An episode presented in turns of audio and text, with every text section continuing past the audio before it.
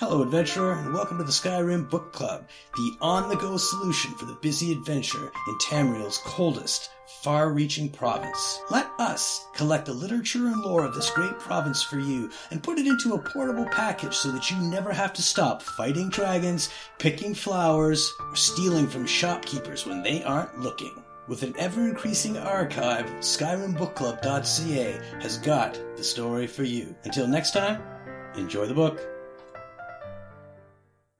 Gods and Worship by Brother Hetchfeld. Speculation concerning the worship of gods and their benefit from such. Editor's note. Brother Hetchfeld is an associate scribe at the Imperial University, Office of Introductory Studies. Gods are commonly judged upon the evidence of their interest in worldly matters. A central belief in the active participation of deities in mundane manners can be challenged by the reference to apparent apathy and indifference on the part of gods during times of plague or famine.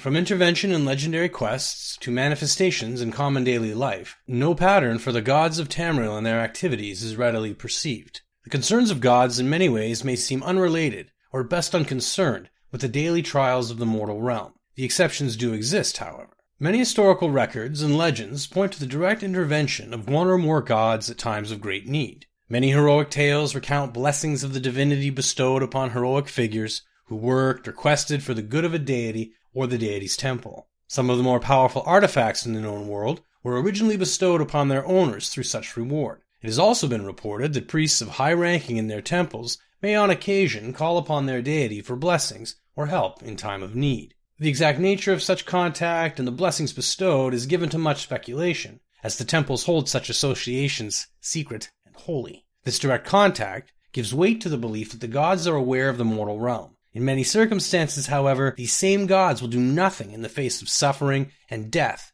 seeming to feel no need to interfere. It is thus possible to conclude that we, as mortals, may not be capable of understanding more than a small fraction of the reasoning and logic such beings use. One defining characteristic of all gods and goddesses is their interest in worship and deeds. Deeds in the form of holy quests are just one of the many things that bring the attention of a deity. Deeds in everyday life, by conforming to the statutes and obligations of individual temples, are commonly supposed to please a deity. Performance of ceremony in a temple may also bring a deity's attention. Ceremonies vary according to the individual deity. The results are not always apparent, but sacrifice and offerings are usually required to have any hope of gaining a deity's attention. While direct intervention in daily temple life has been recorded, the exact nature of the presence of a god in daily mundane life is a subject of controversy. A traditional saying of the Wood Elves is that one man's miracle is another man's accident. While some gods are believed to take an active part of daily life, others are well known for their lack of interest in temporal affairs.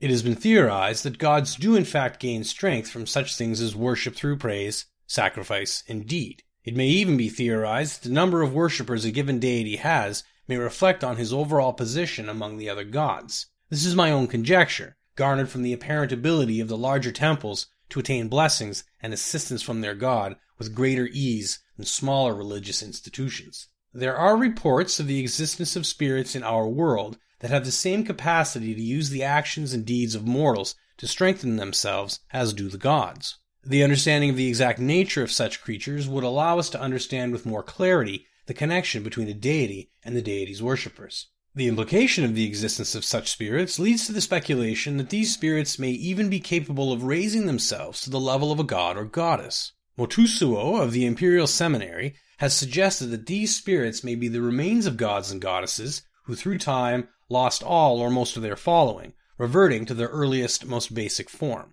Practitioners of the old ways say that there are no gods, just greater and lesser spirits. Perhaps it is possible for all three theories to be true.